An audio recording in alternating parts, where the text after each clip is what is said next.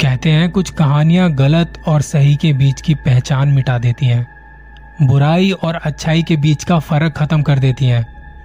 कहानियाँ जो अपने होने पर ही सवाल खड़ा कर देती हैं और ऐसी कहानियों के लिए फॉलो कीजिए मेरे पॉडकास्ट को, क्योंकि इस दुनिया में सब कुछ नश्वर है। कुछ बचेगा तो वो बस कहानियाँ तो वो बस कहानियाँ।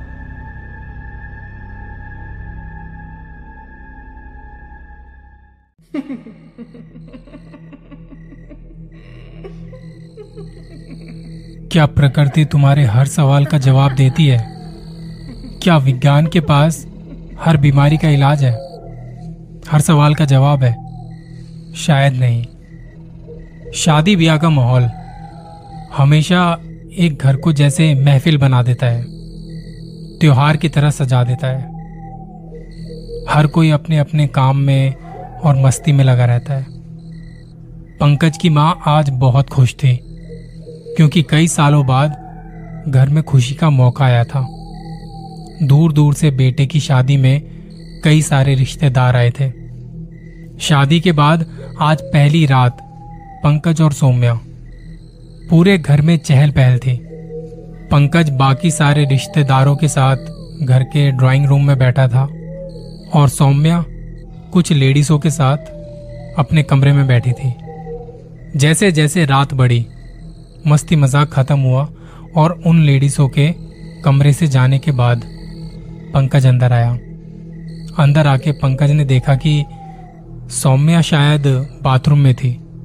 उसने कुछ देर इंतज़ार किया और जब सौम्या बाहर नहीं आई तो उसने दरवाज़ा खटखटाया। सौम्या ने अंदर से कोई आवाज़ नहीं दी। जब तकरीबन दस मिनट और हो गए थे तो उसकी चिंता बढ़ने लगी। उसने दरवाज़ा और ज़ोर ज़ोर से खटखटाया। और जब सौम्या ने अभी तक जवाब नहीं दिया, कोई आवाज़ नहीं आई तो पंकज ने दरवाजे को तोड़ दिया। अंदर जाके देखा तो सौम्या फर्श पर बेहोश पड़ी थी। पंकज ने सौम्या को उठाया, उसे बेड पे लिटाया और उन्हीं के अपार्टमेंट में रहने वाले एक डॉक्टर को बुलाया। एक नई नवेली दुल्हन के साथ और नई शादी के बाद जो खुशी का माहौल था, वो अचानक थोड़े गम में बदल गया और उन लोगों के मन में जन्म ले लिया था एक डर ने। सभी के सभी परेशान थे। जब डॉक्टर साहब आए और उन्होंने चेक करके बताया कि सब कुछ तो नॉर्मल है, शायद किसी मानसिक तनाव की वजह से ये सब हुआ है। उन्होंने गीला कपड़ा सौम्या के चेहरे पर रखा ही था कि सौम्या चीखते हुए उठी। और फिर बेहोश हो गई। डॉक्टर ने तभी उसे नींद का इंजेक्शन दिया। सब लोग बाहर बैठे अंदर कमरे में हुए उस हादसे के बारे में बात कर रहे थे, कि कमरे के अंदर से चीज़ों के टूटने फूटने की आवाज़ें आने लगी। दौड़कर जब कमरे में पहुँचे तो देखा कि कमरे में रखा सारा सामान इधर उधर बिखरा पड़ा था। काफ़ी चीज़ें टूट फूट गई थी और सौम्या कहीं नज़र नहीं आ रही थी।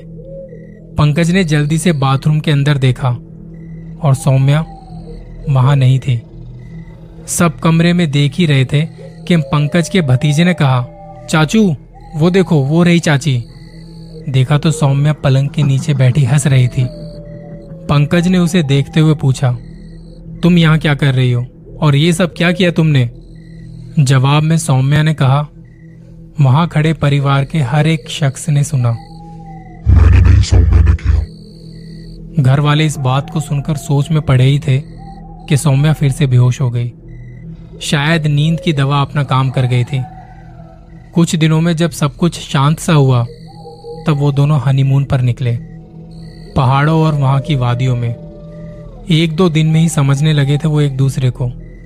रात को आराम कर सुबह घूमने जाने का प्लान था। बाथरूम का गीजर ऑन किया नहाने के लिए पानी गर्म करना था। थोड़ी देर में जब सौम्या बाथरूम गई तो ज़ोर से चीखी। पंकज जल्दी से अंदर पहुँचा तो सौम्या रोती हुई अपने हाथ को मलते हुए बोली, पानी पानी बहुत ज़्यादा गर्म हो गया है। मेरा तो हाथ ही जल गया। पंकज ने पानी में हाथ डाल के चेक किया तो पानी पूरा ठंडा था। पंकज ने सौम्या को कहा, शादी हो गई है बाबा, अब ज़्यादा स्ट्रेस मत लो। जल्दी से नहा के आओ और उसके बाद घूमने चलते हैं।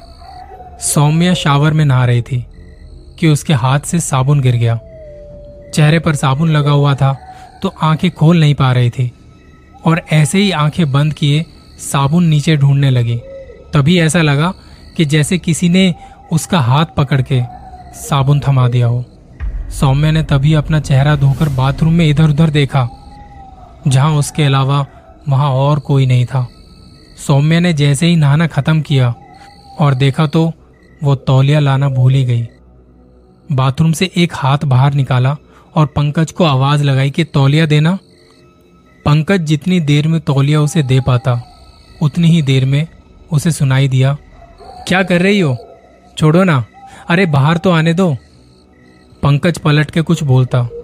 उससे पहले ही उसे सुनाई दी सौम्या की चीख। पंकज ने दौड़ के दरवाज़ा खोला तो देखा सौम्या को चोट लगी थी। ऐसा लगा जैसे किसी ने बाथरूम से निकल के उसका हाथ ज़ोर से खींच लिया हो। सौम्या को लगा कि ये पंकज ने किया है, लेकिन पंकज तो दरवाजे के आसपास तक भी नहीं था। दिन भर का जो प्लान था घूमने का, वो कैंसिल करना पड़ा और रात को दोनों जब सो रहे थे, तब देर रात पंकज को महसूस हुआ जैसे सौम्या बड़ी गहरी साँसें ले रही हो। उसने आधी नींद में बिना आँख खोले ही कहा, तुम्हें कोई दिक्कत तो नहीं हो रही ना, जो इतनी गहरी साँसें ले रही हो? पंकज के इस सवाल का कोई जवाब नहीं आया। लेकिन उस वक्त पंकज को अपने सीने पर एक हाथ महसूस हुआ। वो फिर बोला, सुबह के साढ़े तीन बजे तुम्हें मुझ पे इतना प्यार क्यों आ रहा है? पंकज ने अपनी बात खत्म की ही थी कि उसे बाथरूम से एक आवाज़ आई और सौम्या ने पूछा इतनी रात को किससे बातें कर रहे हो? ये सुनते ही पंकज की नींद खुल गई, और तब उसने देखा कि सौम्या बेड पर थी ही नहीं।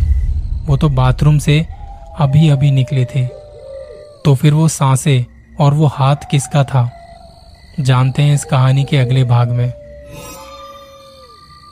और अब बात करते हैं दूसरी कहानी की। ये कहानी मुझसे बबलू नाम के बंदे ने शेयर की है। वो कहते हैं कि मैं रोहतक का रहने वाला हूँ कुछ साल पहले मैं नौकरी के लिए अपने गाँव से गुड़गांव गया था। तब मैं वहीं एक प्राइवेट कंपनी में नौकरी किया करता था। वैसे मेरा ऑफ़िस मेरे रूम से थोड़ा दूर था, पर मुझे अच्छे खासे पैसे मिल रहे थे, इसलिए मैं नौकरी को छोड़ना नहीं चाहता था। आप तो जानते हैं कि आजकल अच्छी नौकरी मिल पाना बहुत मुश्किल है।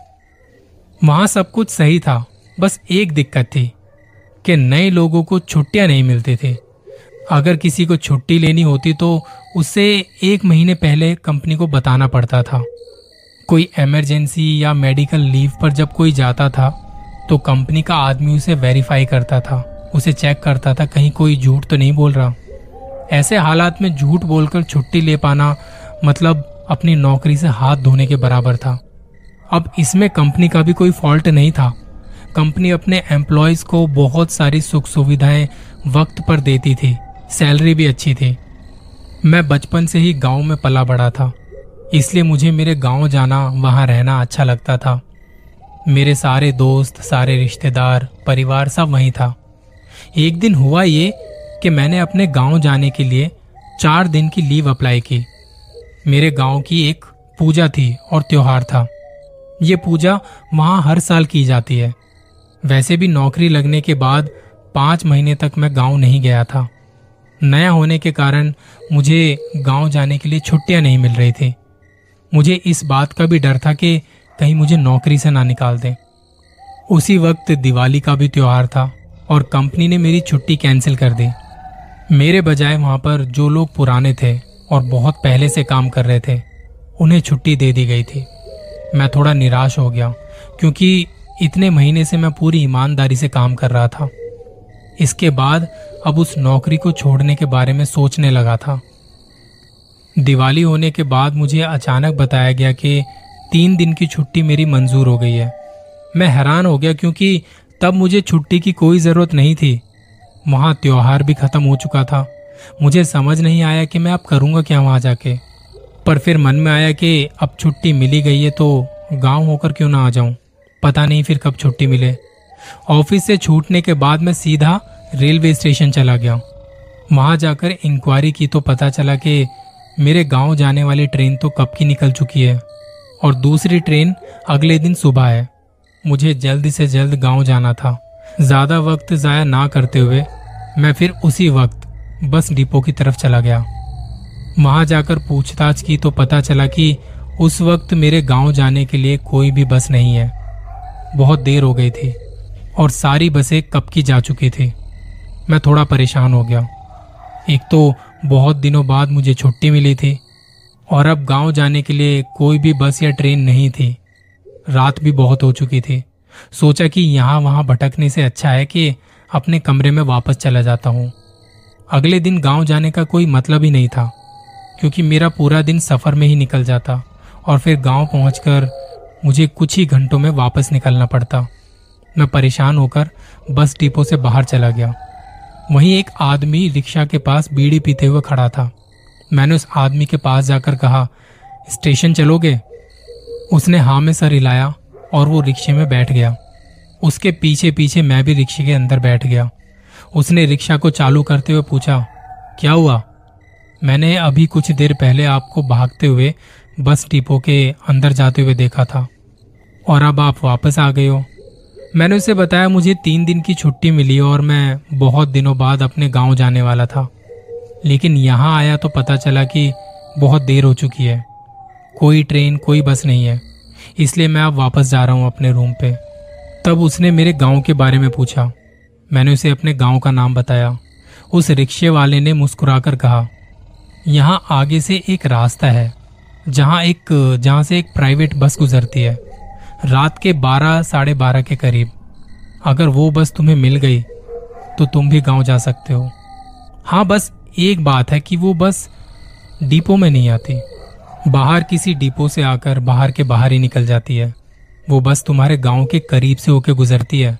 अगर तुम उस बस को पकड़ सके तो तुम्हारा काम हो जाएगा। उनकी बात सुनकर मुझे थोड़ा सही लगा। आखिरकार मुझे एक रास्ता दिखाई दे रहा था। मैंने उससे पूछा कि आप उस बस के बारे में कैसे जानते हो? उस आदमी ने बताया कि मैं दिन रात इसी इलाके में रिक्शा चलाता हूँ। इसलिए पता है, मैं तुम्हें एक रास्ते पर छोड़ देता हूँ। थोड़ा इंतज़ार करना पड़ेगा, लेकिन वहाँ से तुम्हें वो बस मिल जाएगी। मुझे भी किसी तरह गाँव जाना था, इसलिए मैंने बिना कुछ सोचे उसे हाँ कर दिया। उस रिक्शा वाले ने मुझे कुछ ही देर में एक सुनसान रास्ते पर छोड़ दिया। और वहीं खड़े होकर मैं बस का इंतज़ार करने लगा। और जैसा उसने बताया था, मैं उसी सुनसान रास्ते पर खड़ा था। उस वक्त रात के करीब बारह बज रहे थे और मैं अकेला वहाँ खड़ा था। मैं बिल्कुल अकेला था। पता नहीं था वहाँ कितना इंतज़ार करना पड़ेगा। बस आएगी भी या नहीं, कुछ पता नहीं था। किसी से कुछ पूछताछ करने के लिए कोई साधन भी नहीं था वहाँ पे। धीरे धीरे वक्त बीतता चला गया मैं आधे घंटे से वहाँ अकेला खड़ा था। एक बात मुझे बड़ी अजीब लगी। इतनी देर से वहाँ एक भी गाड़ी नहीं गुजरी थी वहाँ पे। मैंने सोचा कि अब इंतज़ार कर ही लिया है तो कुछ देर और सही। मैं वहीं एक पत्थर पर बैठ गया। बैठे बैठे मुझे नींद आने लगी थी। मुझे लगा कि शायद गाँव जाना मेरे नसीब में ही नहीं है। या फिर ऐसा भी हो सकता है कि बस मेरे आने से पहले ही यहाँ से चली गई होगी। मैं बहुत ज़्यादा परेशान हो गया था। मैंने अपना बैग उठाया और वापस स्टेशन की तरफ़ जाने लगा। तभी मुझे दूर से एक रोशनी मेरी तरफ़ आती दिखाई दी। मैंने थोड़ा गौर से देखा तो वो एक बस थी। तो क्या सच में बबलू इस बस में बैठ के जाने वाला था? क्या वो अपने गाँव पहुँच पाएगा? कहानी के अगले भाग में बहुत कुछ पता चल जाएगा।